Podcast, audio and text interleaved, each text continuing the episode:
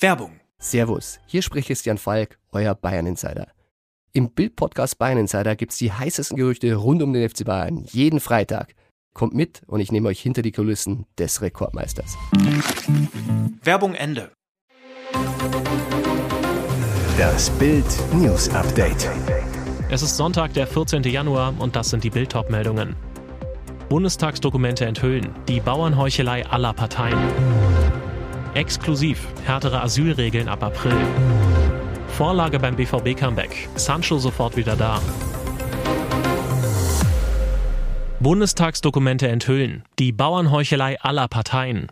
Vertrauliche Unterlagen aus dem Bundestag beweisen, die Abschaffung der Kfz-Steuerbefreiung für Trecker war keine spontane Idee von Kanzler Olaf Scholz, Vizekanzler Robert Habeck und Christian Lindner.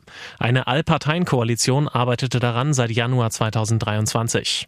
Der Bundesgerichtshof kritisierte die Ausnahmen bei der Kfz-Steuer, unter anderem für Landwirte und Förster, Schauspieler, Diplomaten, denn die kosten pro Jahr eine Milliarde Euro. Am 27. Januar 2023 dann, der Rechnungsprüfungsausschuss des Bundestags nimmt den BRH-Bericht zustimmend zur Kenntnis, verlangt von der Regierung jede Vergünstigung zu prüfen, für überholte Regelungen eine Streichung oder Änderung vorzubereiten.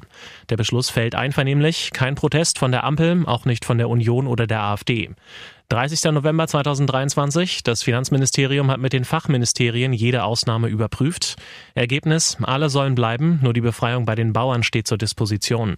Lindner und Landwirtschaftsminister Cem Özdemir finden, der Gesetzgeber sollte erwägen, die Steuerbefreiung mittelfristig durch eine zielgenauere Begünstigung in Form von Förderprogrammen zu ersetzen. 13. Dezember 2023. Scholz, Lindner und Habeck entscheiden, Kfz-Steuer für Trecker ab 2024. Die Tage danach, Özdemir will Bauern weniger belasten, Lindner findet das mit der Kfz-Steuer plötzlich auch nicht mehr gut. 15. Dezember 2023, der Rechnungsprüfungsausschuss beschließt einstimmig mit AfD und Union, das Finanzministerium soll einen Gesetzentwurf vorlegen, mit dem die Steuerbefreiung für land- und forstwirtschaftliche Fahrzeuge zum nächstmöglichen Zeitpunkt aufgehoben wird. Bauernprotest. Immer mehr Politiker finden den Plan nun falsch. Am 4. Januar dann Scholz, Habeck, Lindner kippen die Treckersteuer wieder. Exklusiv. Härtere Asylregeln ab April. Die Ampelkoalition hat ihren Asylzoff gelöst. Damit ist der Weg frei für mehr Abschiebungen und schnellere Einbürgerungen.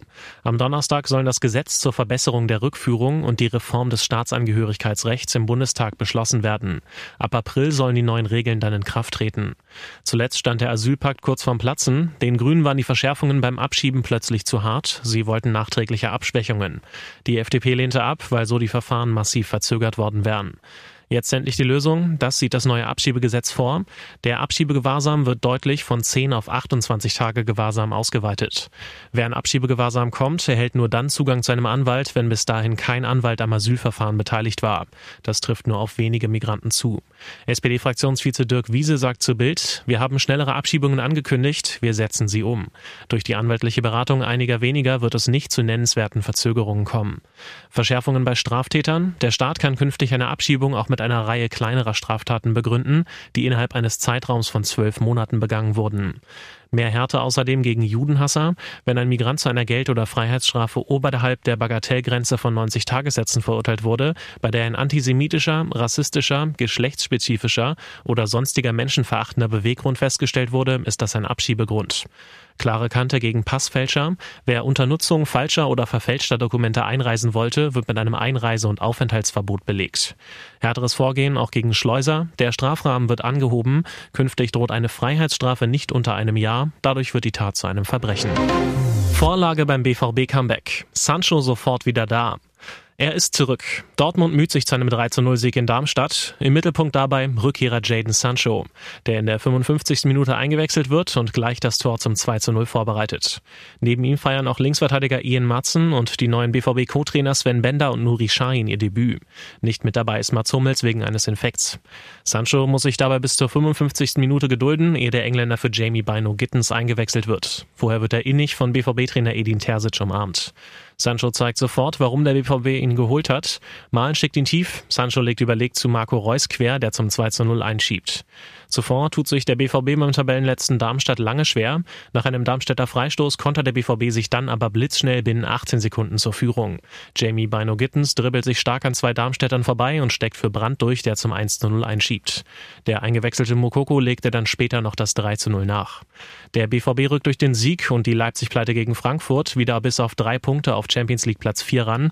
Das Minimalziel, das die Bosse beim Gipfeltreffen vor Weihnachten ausgerufen haben. Darmstadt bleibt Tabellenletzter und ist jetzt zehn Spiele sieglos. Wilde Verschwörungstheorien um Taylor Swift. Jetzt schaltet sich sogar das Pentagon ein. Megastar Taylor Swift steht mal wieder im Zentrum einer völlig verrückten Verschwörungstheorie. So verrückt, dass sich sogar das amerikanische Verteidigungsministerium dazu meldet. Beim US-Fernsehsender Fox News wurde die Sängerin direkt mit einer Gaga-These in Verbindung gebracht. Moderator Jesse Waters behauptete laut dem Magazin Politico, die Sängerin würde an der Spitze einer geheimen politischen Agenda stehen. Der wirre Gedanke dahinter, das Pentagon habe der NATO vorgeschlagen, Taylor Swift in ein Instrument zur Bekämpfung von Fehlinformationen im Internet zu verwandeln. Als Beweis dient Waters dafür ein Video einer von der NATO gesponserten Konferenz. Dort hatte ein Sprecher 2019 Taylor Swift als Beispiel für eine einflussreiche Person genannt. Nun reagierte das Pentagon auf Waters krude Darstellung. Sprecherin Sabrina Singh, was diese Verschwörungstheorie angeht, können wir sie abschütteln. Singh machte mit ihrer Wortwahl eine direkte Anspielung auf Taylors Hit Shake It Off, die sie im weiteren Verlauf ihres Statements, in dem sie den Kongress um mehr Geld bat, noch weiterführte. Mit den deutlichen Worten hat sich das Pentagon klar gegen die Verschwörungstheorie positioniert. Taylor Swift hat sich zu der wirren Spekulation bisher nicht geäußert. Erst kürzlich erschien in der renommierten New York Times ein Artikel, in dem die Autorin spekulierte, ob Taylor dem Queer-Spektrum zuzuordnen sei. Eine Theorie, die unter den Gaylers extrem populär ist. Diese Fans halten die Sängerin für lesbisch oder bisexuell, obwohl sie dazu keinerlei Äußerung gemacht hat und glücklich mit NFL-Star Travis Kelsey liiert ist. Die empörte Reaktion folgte deutlich. Gegenüber CNN erklärte eine dem US-Superstar nahestehende Quelle, es scheint keine Grenzen mehr zu geben, wenn es um Taylor geht, unabhängig davon, wie aufdringlich, unwahr und unangemessen das ist. Und jetzt weitere wichtige Meldungen des Tages vom Bild Newsdesk. CDU-Ansage gegen Werteunion. Merz will Rechtsaußenquerulanten rausschmeißen. Jetzt reicht's Friedrich Merz mit der renitenten Werteunion in seiner Partei. Der CDU-Chef verkündete zum Abschluss der zweitägigen Klausurtagung des Bundesvorstandes unmissverständlich. Wenn die Werteunion sich nicht als Partei gründet, werde ich beim Parteitag einen Beschluss herbeiführen, dass eine CDU-Mitgliedschaft damit unvereinbar ist. Hintergrund, es sollen zwei Mitglieder der Werteunion an dem Skandaltreffen in Potsdam teilgenommen haben, bei dem AfD-Politiker mit dem rechtsextremen Martin Sellner darüber berieten, wie massenhafte Abschiebungen von Menschen mit Migrationshintergrund aus Deutschland denkbar wären. Tatsächlich wollen die Werteunionisten um den früheren Verfassungsschutzpräsidenten Hans-Georg Maaßen aber ohnehin eine eigene Parteiformation gründen. Der CDU-Führung um Merz und seinen Generalsekretär Carsten Linnemann wäre das recht, dann hätte sich das Problem erledigt. Mehr zur Klausur der CDU-Spitze lesen Sie auf Bild.de. Ampel und Scholz im freien Fall, wenn am Sonntag Wahl wäre. Neues Jahr, neues Umfragetief. Die Ampel rutscht in der Wählergunst immer weiter ab. Ein Ende ist nicht in Sicht. Die aktuellen Zahlen sind alarmierende Rekordwerte. 76 Prozent sind mit der Arbeit der Bundesregierung unzufrieden. Nur noch etwa jeder sechste Bürger ist mit der Ampel zufrieden. Der schlechteste Wert seit Amtsantritt im Dezember 2021, wie das Meinungsforschungsinstitut INSA ermittelte. Bundeskanzler Olaf Scholz von der SPD wird besonders mies bewertet. 72 Prozent der Wähler sind mit seiner Arbeit nicht einverstanden, nochmal drei Prozentpunkte mehr als Anfang Dezember.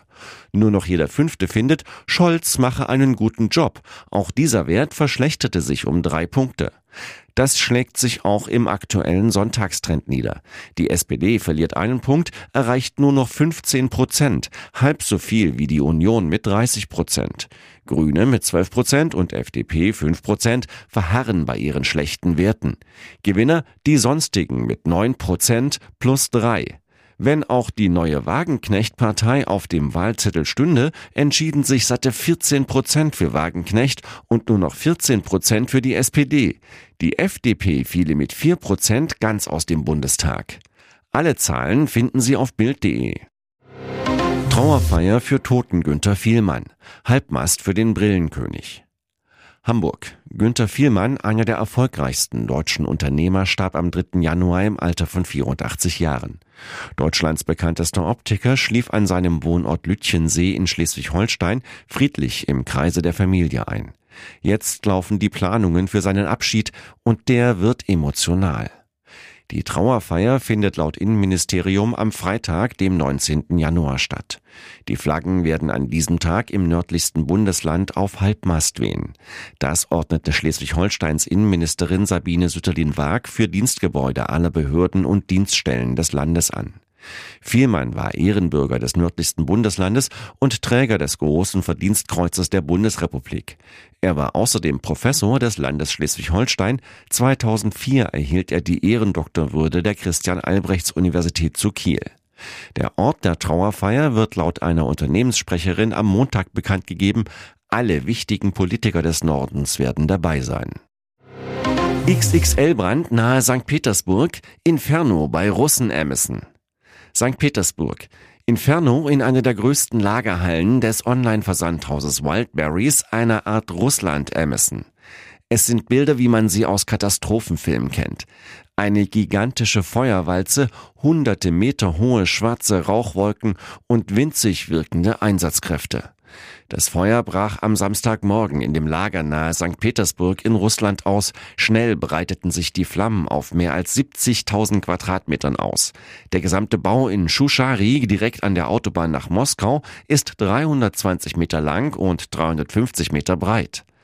Der Feueralarm war vielleicht ausgeschaltet, weil es am Vortag mehrere Fehlalarme gegeben hat, sagte ein Sprecher des örtlichen Katastrophenschutzes einem Fernsehsender auf die Frage, warum die Feuerwehr erst so spät vor Ort gewesen sei. Verzweifelt versuchten die Rettungskräfte ein Übergreifen der Flammen auf weitere Gebäude und einen Parkplatz zu verhindern, auf dem Dutzende Lastwagen standen. Nach ersten Erkenntnissen soll der Brand durch einen Kurzschluss ausgelöst worden sein, Verletzte soll es nicht gegeben haben.